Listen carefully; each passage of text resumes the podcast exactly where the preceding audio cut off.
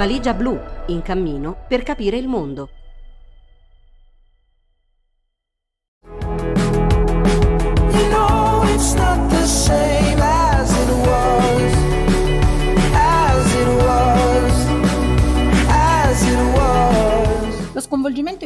Legato alla morte di Silvio Berlusconi poteva essere certamente prevedibile. Ha rappresentato l'Italia, la politica italiana e anche lo sport, i media per certi versi l'evoluzione del costume del nostro paese negli ultimi 40 anni. Quello a cui molti forse non erano pronti e certamente non lo eravamo noi che curiamo questo podcast è rappresentato dalla portata della sua beatificazione postuma. Gli elogi stanno arrivando da chiunque, anche da chi è stato oggettivamente penalizzato nella sua carriera dalle scelte dell'ex premier o da chi l'ha osteggiato per tutta la propria vita professionale. Nella giornata del 12 giugno tutte le principali tv nazionali, pubbliche e private hanno mandato in onda trasmissioni speciali durate ore, in cui è stato praticamente impossibile trovare analisi critiche sul berlusconismo, che invece erano presenti su quasi tutti i media internazionali. I funerali di Stato, il lutto nazionale, il rinvio della direzione nazionale del Partito Democratico, l'interruzione delle votazioni in Parlamento per una settimana sono reazioni politiche che non si ricordano nella storia recente del nostro Paese e che appaiono sproporzionate rispetto a un personaggio a dir poco controverso e discutibile. In queste ore Berlusconi è stato definito un genio, un visionario, un uomo con la sole in tasca, in sintesi una persona che ha cambiato l'Italia. Su quest'ultimo concetto c'è poco da obiettare, ma per contestualizzare meglio l'eredità politica e umana del Cavaliere sarebbe opportuno porsi una domanda in più. È vero,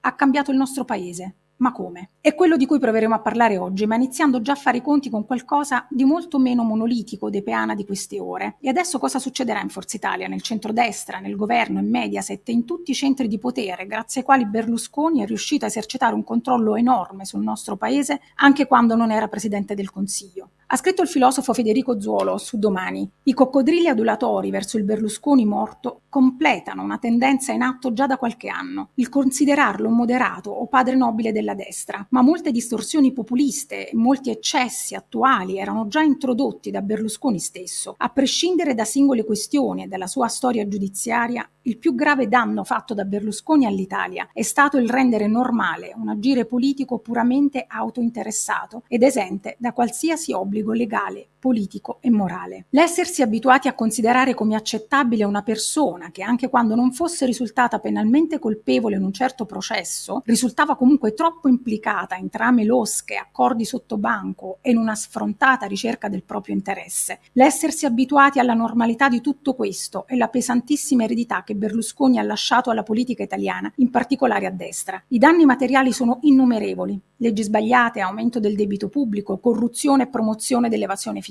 ma paiono tutto sommato pochi di fronte al danno culturale dell'aver reso normale la propria figura. Non ci sono vie facili di uscita. Le attuali tendenze comunicative populiste, improntate all'immagine di persona vincente, sono state preconizzate da Berlusconi prima dell'avvento dei social e al momento pare impossibile uscirne completamente. Tra le tante cose da fare, possiamo almeno ricordarci chi ha contribuito a rendere Berlusconi un fenomeno politicamente normale. Su tutto il Corriere della Sera, nel ripetere la balla della rivoluzione liberale promossa da Berlusconi, e chi lo ha preso come modello politico da imitare fra i tanti due Matteo e l'attuale presidentessa del Consiglio. La politica della memoria, senza azioni che vadano in senso contrario, può non essere sufficiente ma è un primo passo per uscire responsabilmente dal pantano di un'eredità insostenibile. Ed è esattamente quello che proveremo a fare oggi. Io sono Arianna Ciccone ed accompagnare me, Dino Amenduni, in questa settima tappa del nostro viaggio nella politica italiana ci sarà il politologo Gianfranco Pasquino, professore emerito di scienza politica nell'Università di Bologna, autore fra gli altri di Partiti, istituzioni, democrazie, edito da Il Mulino. Grazie Dino, grazie professor Pasquino per aver accettato il nostro invito. Um, professore, io partirei subito uh, da lei e proprio uh, parlando uh, del fatto appunto di, di, questi commenti a cui abbiamo assistito sin dalle prime ore della notizia della morte di Silvio Berlusconi, abbiamo assistito a qualcosa direi a dir poco di stupefacente da buona parte della classe dirigente di questo paese, politici, giornalisti, ma anche scrittori, anche da sinistra ehm, insospettabili, prontissimi a celebrare, sfiorando appunto la beatificazione, Berlusconi. A me è sembrata una sorta di eh, confessione collettiva, eh, persone che finalmente potevano dire di essere state se- sedotte da Berlusconi da, in tutti questi anni. E, e, e, stiamo parlando di un uomo che in buona sostanza ha privatizzato la nostra democrazia. Lei su domani ha scritto, recuperando quel che Piero Gobetti scrisse del fascismo, autobiografia della nazione, credo sia giusto considerare Silvio Berlusconi parte integrale nei vizi e negli effetti dell'autobiografia dell'Italia. Però c'è qualcosa in più rinvenibile nei commenti alla sua morte sul suo ruolo. Ci parla di questo qualcosa in più? E c'è questo eccesso di piaggeria, questo tentativo di dimostrare che loro erano bravi perché sostenevano Berlusconi, che era il più bravo di tutti. Loro avevano riconosciuto in Berlusconi il leader che avrebbe portato l'Italia fuori dalla crisi, che avrebbe trasformato non solo il sistema politico, ma anche il sistema culturale, che avrebbe distrutto quel che rimaneva della sinistra internazionalista, statalista, comunista e che quindi avrebbe fatto una sorta di miracolo. D'altronde l'aveva detto lui stesso che era l'unto del Signore, traducendolo in termini sociologici decenti, che aveva il carisma, quello che Weber attribuisce alle grandissime personalità, nel bene e nel male, perché il carisma possiamo dire che lo ha avuto Winston Churchill per un certo periodo di tempo, possiamo naturalmente, dobbiamo, non possiamo, dobbiamo dire che l'ha avuto Hitler. Quindi il carisma non è necessariamente positivo. Non sto facendo il, Ber- il, paragone tra Berlusconi e Hitler, perché certamente Berlusconi riterrebbe di essere molto più grande molto più importante di Hitler. Però quello che, che era preoccupante è questa piaggeria collettiva che fa parte della biografia della nazione. Qui cito un grande eh, scrittore sarcastico che dice gli italiani corrono sempre in soccorso del vincitore. Ecco, qui c'è stata una grandissima corsa a soccorso del vincitore che non aveva nessun bisogno e che poi li snobbava giustamente. In parte potrebbe anche spiegare il perché questo paese, eh, in questo paese il berlusconismo ha trionfato senza eh, nessuna possibilità da parte dell'opposizione. Sì, proprio trionfato no, il berlusconismo ha vinto perché esistevano come dire, alcune premesse. Vince politicamente, eh, culturalmente si basa su qualcosa che era già successo, era, la cui strada era già stata aperta da una parte, direi, dei democristiani con il loro attacco alla cultura. Qualcuno si ricorderà ancora del modo con il quale Andreotti definisce la cultura all'inizio degli anni 50, cioè culturame qualcuno sostenendo che era venuto meno l'egemonia della sinistra, che naturalmente non era un'egemonia italiana, era il riconoscimento da parte degli stranieri di grandi scrittori, di grandi registi, di grandi personaggi italiani. Questo secondo me è il punto rilevante. Dopodiché Berlusconi non cambia tutto, si inserisce in questo solco, lo agevola, utilizza al meglio gli strumenti televisivi, però eh, la sostanza è che eravamo già così disponibili lo dico anche se naturalmente io mi chiamo fuori e chiamerei fuori anche voi da questa disponibilità, eh, eh però c'era certamente un'accettazione. La normalità per gli italiani era diventata Berlusconi e non invece il conflitto sano che c'era stato nella Prima Repubblica, conflitto anche di idee, di proposte, di visioni del mondo. Allora lei potrebbe essere d'accordo con chi sostiene eh, che Berlusconi ha interpretato il, in parte il popolo italiano, eh, cioè l'ha intercettato, lo ha riconosciuto e gli ha dato un punto di riferimento elettorale. Certamente, questo infatti è il punto più importante, cioè Berlusconi è parte dell'autobiografia di questa nazione e in questa sua parte interpreta per l'appunto un sentimento comune che era diffuso che qualche, volta veniva, che qualche volta che era stato tenuto sotto controllo in parte dalla democrazia cristiana e in parte dal Partito Comunista e dal Partito Socialista. Naturalmente il Partito Comunista molto di più perché era molto più grande. Quando finiscono questi, questi tre partiti, perché finiscono, attenzione, non per colpa di qualcuno, ma per colpa loro, perché non sanno rinnovare le loro culture politiche, quando finiscono lasciano spezzoni di persone alla ricerca di qualcosa e quel qualcosa è l'offerta politica di Berlusconi che, che capisce, non da solo certamente. Io continuo a citare il mio amico e collega Giuliano Urbani, perché lui che coglie questa disponibilità dice a Berlusconi che si può fare adesso, perché c'è un, un, un elettorato molto grande allo sbando, e, questo, e, e, c'è l'offerta berlusconiana che era stata preceduta peraltro dalle sue televisioni che avevano già svolto un'opera di aratura del campo abbastanza significativa. Proprio qui volevo arrivare citandole una, un articolo di Alessandro Calviso Internazionale perché lui dice se quella eh, avventura berlusconiana è stata possibile è perché è per quello che Berlusconi era riuscito a costruire vent'anni prima eh, rispetto alla fondazione di Forza Italia, eh, cioè eh, gli anni di Milano 2, la presidenza del Milan, l'invenzione delle, delle televisioni commerciali. Addirittura Calvi parla proprio di eh, una sorta di mutazione antropologica che è avvenuta negli anni 80 del Novecento che ha fatto degli italiani ciò che sono ancora oggi. Sì, io non esagererei con l'antropologia e così via e neanche con il successo, perché il successo c'è stato, ma perché costruire su un terreno precedente anche tutto quello che lei ha menzionato, il terreno era già stato abbastanza arato, cioè nonostante perché i democristiani non si erano impegnati fino in fondo a cambiare la cultura di questo paese, i comunisti ci provavano, ma una parte della loro cultura politica era inaccettabile, certamente il rapporto con l'Unione Sovietica era devastante da questo punto di vista. Qualcuno chiudeva l'audio immediatamente sentendo le posizioni comuniste e internazionaliste che poi fondamentalmente erano a favore dell'Unione Sovietica in tutte le scelte di politica estera.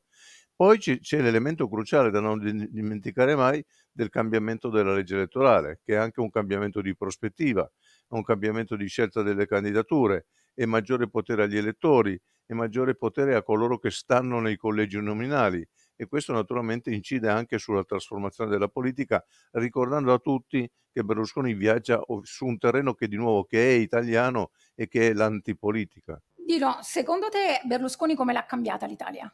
Allora, ha soprattutto ehm, ottenuto un risultato che secondo me eh, avrà degli effetti di lungo periodo, cioè lo sdoganamento di cose che prima e altrove sono considerate inaccettabili e lo ha fatto attraverso un mix di comportamenti e di azioni. Berlusconi ha sempre utilizzato l'arma dell'ironia, talvolta dell'autoironia, per sminare le polemiche più dure nei suoi confronti, facendo sembrare la politica una cosa meno seria di quella che è. E questo tipo di atteggiamento ha portato due effetti, una sfiducia degli italiani nei confronti della politica e quindi la sensazione che alla fine uno valga l'altro, perché quindi le elezioni tutto sommato non sono così importanti, che alla fine i partiti sono tutti uguali, le proposte politiche sono tutte uguali. Questo secondo me è il primo elemento, cioè attraverso il suo carattere, il suo carisma, come lo chiamava il professor Pasquino, ha reso tutto un'operetta. Ovviamente la politica continua a essere una cosa serissima, ma lui ha dato questa sensazione agli italiani, che la politica non fosse poi così importante come effettivamente è e penso che sarà, questa sarà l'eredità più grande e più complicata da elaborare. In secondo luogo, mi colpisce che anche in questi giorni mh, praticamente nessuno abbia parlato del perché Berlusconi sia riuscito a restare sulla cresta dell'onda per tanti anni, che non è solamente una questione politica, antropologica, culturale, ma di regole del gioco. Noi non abbiamo mai avuto una legge sul conflitto di interessi perché c'era un esponente politico che ha impedito che ciò avvenisse è chiaro che se da un lato c'è un competitore che ha tre televisioni eh, nazionali private, un impero mediatico, giornali, case editrici, avrà inevitabilmente un vantaggio competitivo. Da un certo punto di vista è anche miracoloso che Prodi sia riuscito a, a batterlo due volte, considerando la sproporzione delle forze in campo.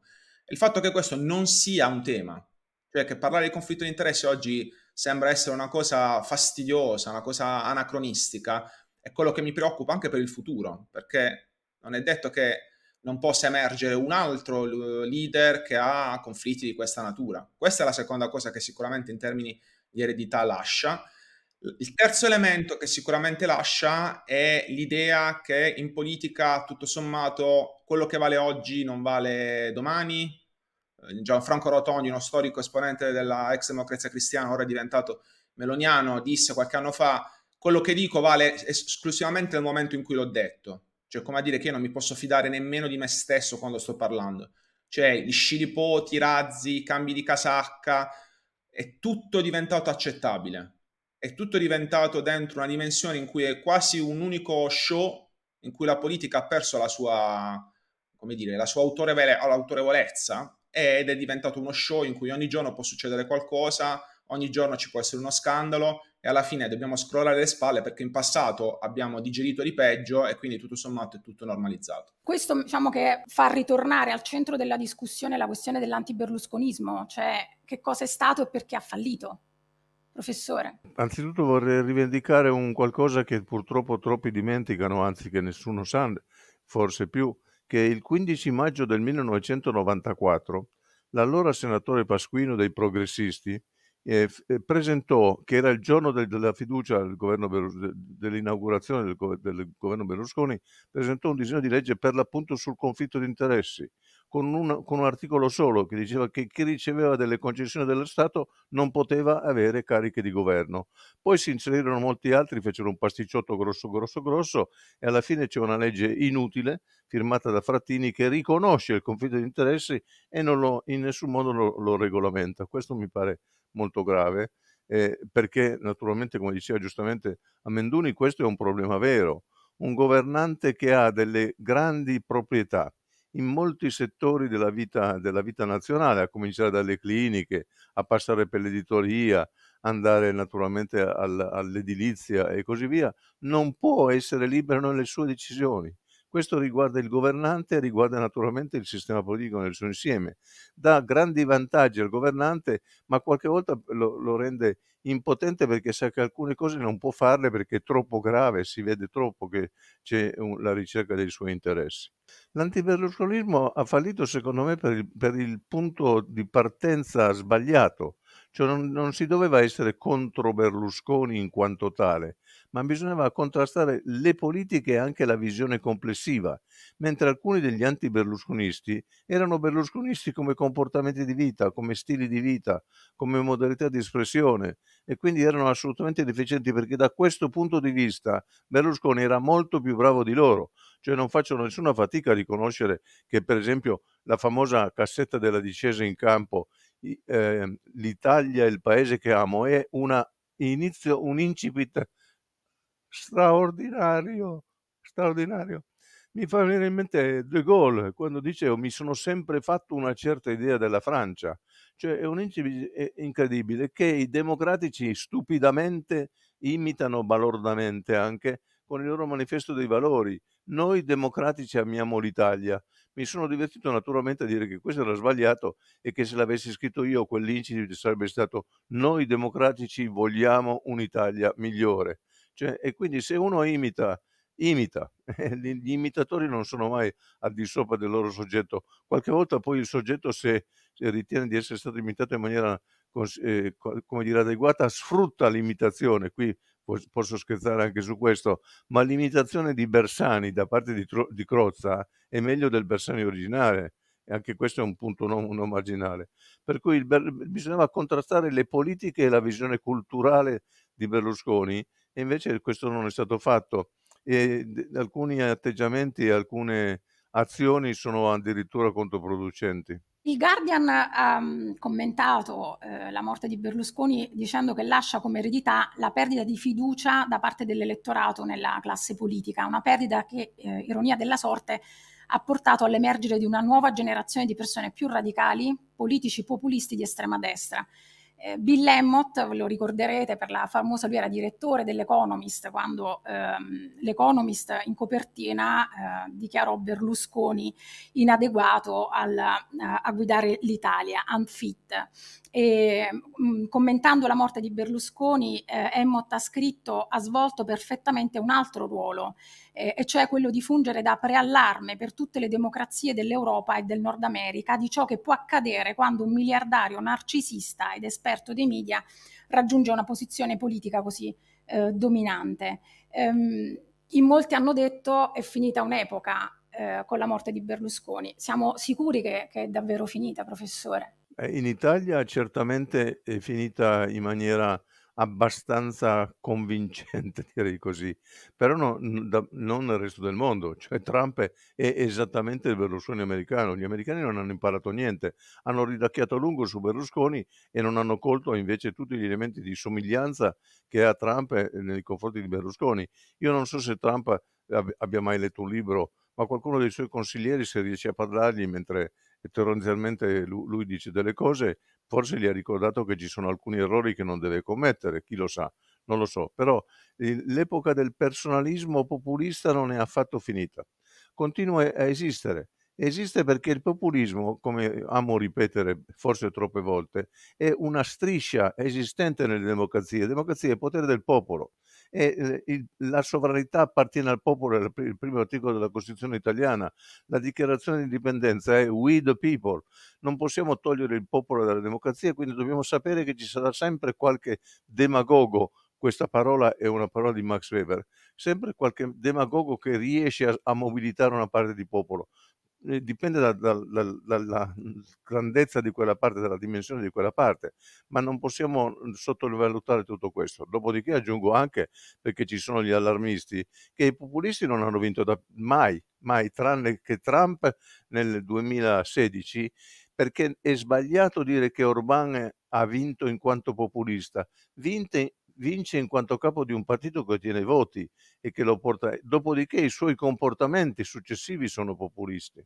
Verissimo questo. Eh, Dino, tu che pensi di, questa, di questa, eh, diciamo questo momento in cui si dichiara finita un'epoca, eh, invece, almeno per quanto ci riguarda, noi pensiamo che eh, ci siamo ancora pienamente. No? Oggi ricordavamo la, la vignetta di Mauro Biani dove si vede Berlusconi nell'aldilà che dice osservo la mia, da qui osservo la mia egemonia culturale. Sì, io eh, mi ricollego alle parole del professor Pasquino per dire che politicamente le tracce del berlusconismo, inteso come appunto eh, trasformare i partiti in partiti personali, è stato poi quello un grande scarto, per esempio, che Berlusconi ha fatto rispetto al prima della Seconda Repubblica. Il primo partito personale è stato Forza Italia, poi nel tempo abbiamo visto partiti personali ovunque, a destra, nel centro, a sinistra, il fatto che non ci fosse più il logo del partito che ci fosse il cognome in grande del leader nasce da lì ed è stato completamente sdoganato. Praticamente solo il Partito Democratico e neanche sempre ha tenuto il logo del partito e basta. Quindi quell'eredità è un'eredità che rimarrà in Italia, ma in generale rimarrà nel mondo. C'è un'idea che la politica si possa fare anche in questo modo, che ci sia una scorciatoia che passa attraverso i media, il consenso rapido, la personalizzazione della politica. Quella cosa lì oggi, tra virgolette, prescinde da Berlusconi. È nata con Berlusconi, ma prescinde da lui. Quello che ho notato e che mi ha fatto anche pensare rispetto anche al, ai Peana che sono arrivati non solamente dal centrodestra in questi giorni nei confronti di Berlusconi, e qui torno invece all'Italia, è che Berlusconi ha rappresentato due industrie, la sua e anche quella di chi lo ha osteggiato da un certo punto di vista, soprattutto sui media, e che oggi improvvisamente diventano molto più vecchi perché mancando Berlusconi manca la leva su cui molti di loro hanno costruito la loro carriera. Quel pezzo è un pezzo che oggi avrà grosse difficoltà a riposizionarsi, a riconoscersi, perché ha costruito la propria carriera sull'anti-berlusconismo e ora che non c'è più qualcosa o qualcuno a cui essere anti, quel pezzo lì di storia potrebbe invece diventare vecchia molto rapidamente, come se la morte di Berlusconi abbia fatto invecchiare di colpo pezzi interi di classe dirigente, pezzi interi di media, pezzi interi di opinion leader e su questo mi concentrerei nei prossimi mesi, mentre l'eredità politica e culturale ci vorranno decenni e forse non ci sarà più un punto di non ritorno. Mm, tra l'altro abbiamo assistito negli ultimi tempi dall'invasione eh, russa dell'Ucraina a una confusione totale dei, eh, delle varie posizioni perché pensiamo, tu hai accennato ai media no, che hanno eh, proliferato e sono cresciuti, si, eh, ehm, si sono rafforzati grazie all'antiberlusconismo, però poi abbiamo visto eh, per esempio figure come quella di Travaglio, di Vauro, di Santoro convergere totalmente eh, con, Berlu- con, Berlusconi su, sull'Ucraina, tra l'altro ehm, diffondendo la stessa tipologia di propaganda, i talking points della propaganda russa sono stati eh, diffusi eh, da Berlusconi fino alla fine e sono gli stessi di cui parla Travaglio e di cui si fa portatore, portavoce Santoro e, e, e Vauro. Ed è questa è una cosa abbastanza eh, impressionante. Sì, dimostra la, la complementarietà, la, la, doppia industria, l'industria personale di Berlusconi e l'industria di chi attraverso Berlusconi ha costruito un proprio posizionamento. E quell'industria dell'anti-berlusconismo oggi non ha più una leva. Professore, lei che ne pensa di questo? Cioè di queste figure che hanno, ehm, si sono, diciamo così, contraddistinte negli anni dell'antiberlusconismo e poi hanno, eh, no, in, questi, in, queste eh, situazioni tipo appunto l'Ucraina, eh, alla fine si sono appiattite sulla posizione, o comunque convergono sulla posizione di Berlusconi, che è abbastanza, riconoscendogli anche, no, dandogli atto che la posizione è giusta secondo loro.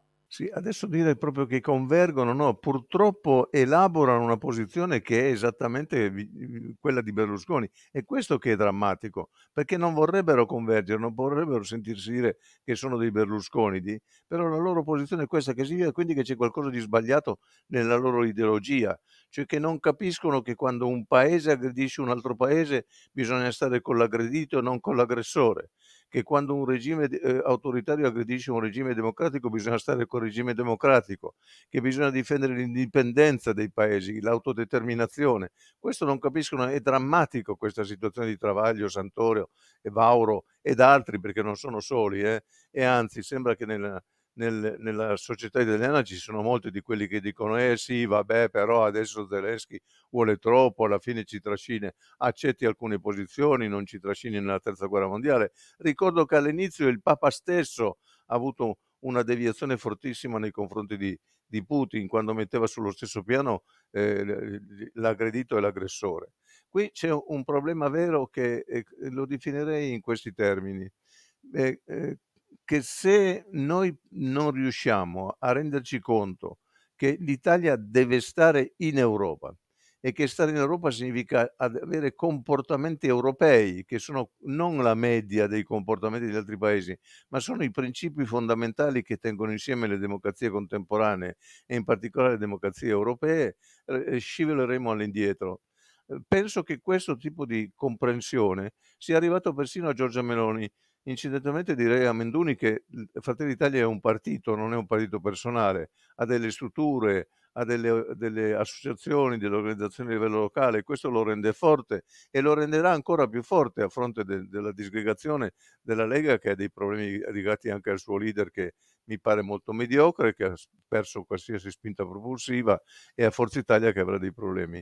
E quindi bisogna riuscire, come dire, a ricostruire un tessuto di rapporti tra i partiti e, e il, l'elettorato. Operazione complicata che però deve essere tentata e che di nuovo non è vero che c'è la crisi dei partiti dappertutto in Europa. Certo, nessuno dei partiti europei del, dell'anno 2023 è così forte come era negli anni diciamo 70, 80, 90, però non c'è una crisi così profonda.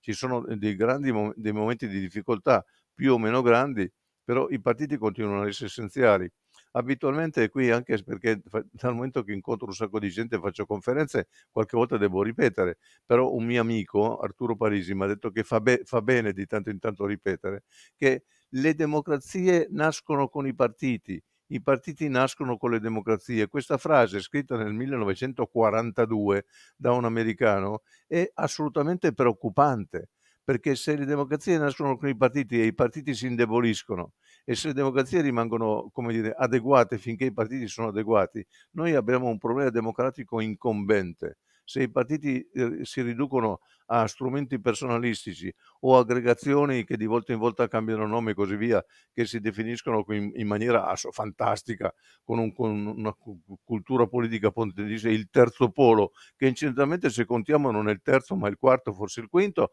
se questa è l'offerta politica, io cittadino elettore preferisco andare al mare preferisco andare a giocare a pallone se ci riuscissi, preferisco andare alle, a, al cinema e questo per fortuna posso farlo. Diciamo professore che quindi mh, rispetto a um, Berlusconi eh, si può parlare di populismo di Meloni ma di un populismo diverso? No. no. Secondo me Giorgia Meloni non è una populista. Qualche volta cerca quell'argomento che può attrarre elettori che sono populisteggianti, però Giorgia Meloni in realtà è quello che, che, che dice e non dice, cioè è una sovranista, è una nazionalista. Se poi non ci dà fastidio il termine, è anche una patriottica. Naturalmente Giorgia Meloni dovrebbe sapere un po' di più sul patriottismo, perché il patriottismo ha una declinazione declinazione diciamo risorgimentale che era fondamentalmente progressista, oserei dire persino di sinistra, cioè qualcuno è disposto a dire che Cavour non era un patriota, no, Mazzini non era un patriota, certamente sì, e così via. Questa concezione dovrebbe un po' lucidarla, modernarla e così via però il punto fondamentale è che sul populismo no, non farebbe tantissima strada, fa strada esattamente su queste tematiche, cioè su questo recupero di ideali che possono essere proiettati nel futuro. Lei prima ha citato il suo amico Giuliano Urbani, adesso lo cito io, ehm, e ha detto eh, ricordiamo che è uno dei fondatori di Forza Italia, lui ha detto ehm, Forza Italia è un partito di maggiordomi eh, senza un successore, ehm, ora non ha futuro. Eh, secondo lei ora cosa succederà? mi riferisco non solo a Forza Italia, anche al governo e a, a, diciamo così, all'eredità dal punto di vista elettorale eh, di, di Berlusconi rispetto al partito che allora, qui più che dire che cosa succederà, faccio, faccio dei eh, suggerimenti. Suggerisco ai parlamentari di Forza Italia di rimanere dove sono, di rimanere nei loro gruppi, di continuare quindi ad avere le risorse che vengono date ai gruppi parlamentari, di rimanere nei loro di, e di tornare nei loro collegi, di costruirsi, se possono, una reputazione nei loro collegi, di farsi candidare a livello europeo in un raggruppamento che si chiami Forza Italia, perché di voti ne otterrebbero e, di, e quindi otterrebbero delle cariche. Poi se debbono davvero contrattare con, con Giorgia Meloni, contrattino verso la fine della legislatura, quando sarà chiaro che cosa possono ottenere e che cosa lei può dare loro. Se, se cominciano a fare le, le, dire, la fila di andare alla spicciolata da Giorgia Meloni a rivendicare una carica sono, per, sono perduti perché gli elettori sapranno poi dove andare e loro invece torneranno a casa. Dino, tu che pensi invece? Cosa succederà anche in una prospettiva più a lungo termine? Secondo me il banco di prova lo avremo dopo le elezioni europee. Le elezioni europee sono, come diceva il professor Pasquino, comunque un passaggio abbastanza vicino, manca meno di un anno, e che serve, è storicamente servito a livello nazionale anche per misurare lo stato di salute dei governi, delle opposizioni e dei singoli partiti. Secondo me lì potremo vedere un cambiamento dello scenario, nel senso che se Forza Italia otterrà una percentuale diciamo in linea con le elezioni politiche, probabilmente non ci sarà alcun interesse a modificare lo stato delle cose e si proseguirà più o meno come stiamo guardando. Se invece all'Europea Forza Italia dovesse avere un crollo, cosa possibile se consideriamo che i voti di Forza Italia sono per lo più voti personali di Berlusconi e quindi venendo meno Berlusconi è possibile che ci sia un calo anche significativo del consenso, lì a quel punto potrebbe scattare il liberi tutti e il liberi tutti può generare due effetti molto diversi tra di loro, quasi opposti. Il liberi tutti verso destra, cioè a quel punto Forza Italia diventa un posto sostanzialmente che non ti garantisce la rielezione nel, alle prossime politiche del 2027, allora si cerca tutti quanti di andare da Giorgia Meloni, o liberi tutti potrebbe voler dire che i parlamentari smettono di sentirsi parte di un'unica comunità, ognuno comincia a trattare per sé, peraltro in una maggioranza che è sì solida ma non è così solida, per cui 10-15 parlamentari potrebbero avere un potere di, diciamo, di manovra molto forte e a quel punto diventano un SUC, cioè chi offre di più per la loro rielezione nel 2027 ha più probabilità di pescare il parlamentare, la parlamentare di Forza Italia e se questa capacità diciamo, di contrattazione è più forte dal, dal centro che da destra, a quel punto possiamo assistere a qualsiasi tipo di scenario. Non è un caso se Giorgio Meloni oggi ha detto, tirando un po' Schlein per la giacchetta, nel senso che Schlein non ha confermato, ma è verosimile che Schlein la pensi come Meloni, che si sono parlate e sono d'accordo nel fatto che nel momento in cui ci dovesse essere un cambiamento di fase così clamoroso, loro due non saranno mai d'accordo a fare un governo tecnico, il che vuol dire che Meloni ha timore che questo scenario avvenga, ma ho la sensazione che comunque prima delle prossime europee noi non vedremo forti smottamenti. Forza Italia si deve misurare e i parlamentari si devono misurare per poter capire qual è effettivamente il loro potere di contrattazione in vista poi delle prossime politiche, come diceva il professor Pasquino, più ci avviciniamo, più hanno, hanno un potere, quello è sicuramente vero. Però se tutto questo viene poi risolto nel SUC, noi abbiamo un esperto di SUC, il grande consigliere de, del Rinascimento arabo. Il grande consigliere del Rinascimento arabo pensa che recupererà una parte di quei parlamentari e sicuramente pensa che recupererà una parte di quei voti. Cioè può diventare davvero non il terzo polo, ma l'ago della bilancia con un certo numero di, di seggi in più. A eh. condizione, professore, è... che il, l'esperto riesca a ottenere un risultato decente alle europee, perché se non, lo, se non lo ottenesse il suo potere di ca- calamita sarebbe molto più debole. Stiamo, Sono d'accordo con lei. Stiamo parlando di Renzi in codice. Davvero? No, ho capito. Arianna ha colto subito il riferimento. Io eh, temo cioè, sono quasi sicura che questo è l'obiettivo di, di Renzi, cioè andarsi a prendere quella, quella, quel 10%. Vediamo come, andrà. Eh, hai citato eh, il PD di Ellis Line, io voglio chiedere al professore che ne pensa del PD eh, guidato da, da Ellis Line Come, come la vede? Allora, io credo che il PD guidato da Bonaccini sarebbe stato la continuazione del PD che abbiamo visto e quindi inadeguata. E io ero contro la continuità. Eh, sono invece a favore di dare a Elishan l'opportunità di dimostrare quello che vale, di vedere se è in grado di introdurre elementi di movimento, di trasformazione in un partito sostanzialmente immobilista, eh, costruito e basato su correnti. Ricordo a tutti che il PD ha perso le elezioni, ma nessuno, nessuno dei capi corrente e dei loro collaboratori ha perso il seggio, sono ancora tutti lì, magari eletti in collegi nei quali non c'entrano nulla, perché questa legge elettorale consente di farsi primo presentare in, in cinque collegi e secondo di, di, di, farsi eleggere sostanzialmente in collegi sicuri, quei collegi sicuri che non sono molti ma non sono neanche pochi e quindi servono a questo.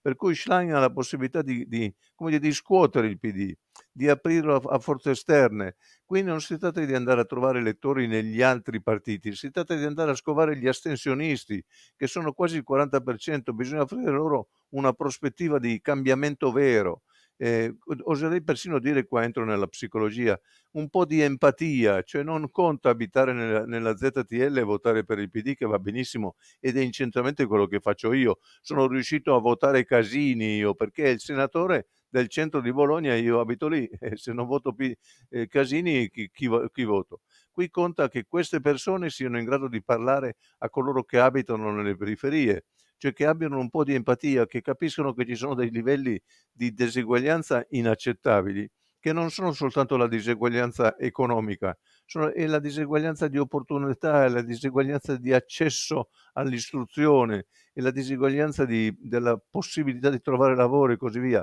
Questo è quello che deve fare il PD, questo è quello che io penso che Ellie Schlein ritenga importante e quindi mi, dire, le lascerei il tempo di lavorare, naturalmente non che sto zitto, critico, però l'importante è che non, non ci sia questa baraonda interna che gli, le impedisce di prendere decisioni. Ma questo è proprio il punto, cioè esiste, il Partito Democratico ha questa capacità, diciamo, di seguire eh, la sua leadership o invece eh, dentro, perché per esempio adesso abbiamo assistito proprio in queste ore eh, in Europa a un liberi tutti, cioè il PD ha votato mm, contro, a favore o si è astenuto sulla eh, questione dell'Ucraina e la Nato.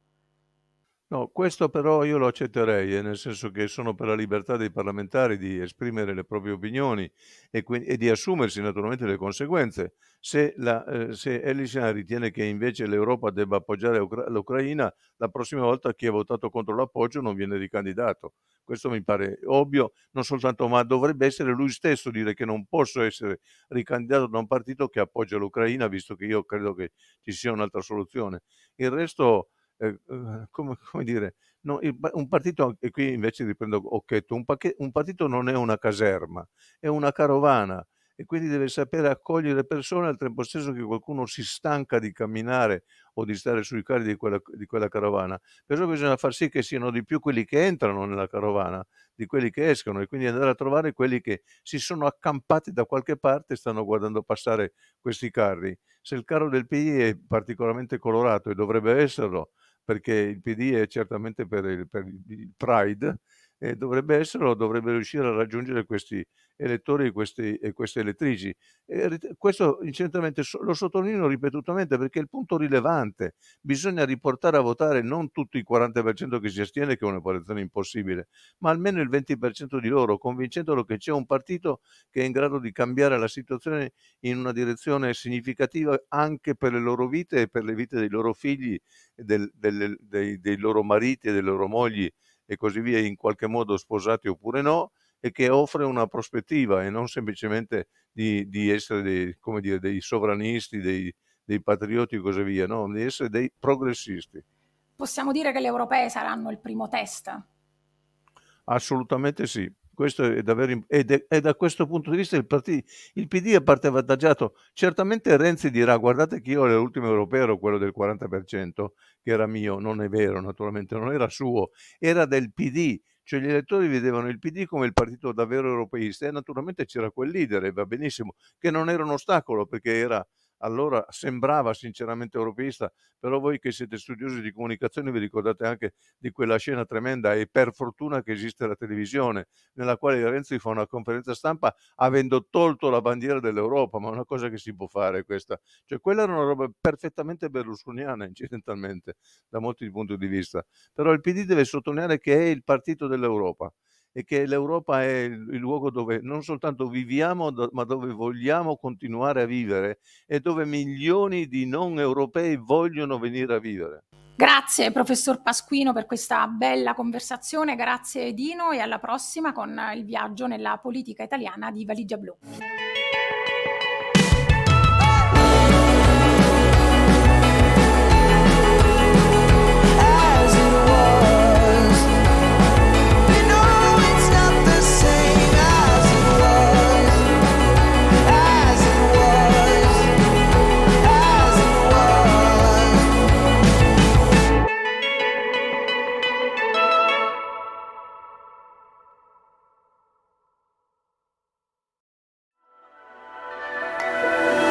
Valigia blu, in cammino per capire il mondo.